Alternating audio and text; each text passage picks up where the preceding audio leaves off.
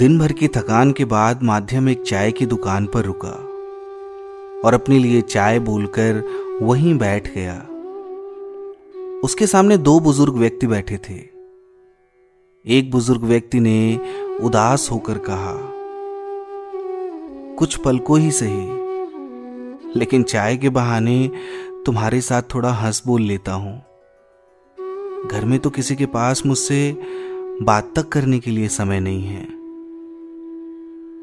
सामने बैठे दूसरे बुज़ुर्ग ने भावुक होकर कहा अच्छा बुरा जैसा भी है, कम से कम तुम अपने घर तो जा सकते हो। मुझे तो मेरे ही घर से इतना कहकर वो आँसू पूछते हुए वहाँ से उठे और सामने ही स्थित वृद्ध आश्रम की ओर चल पड़े।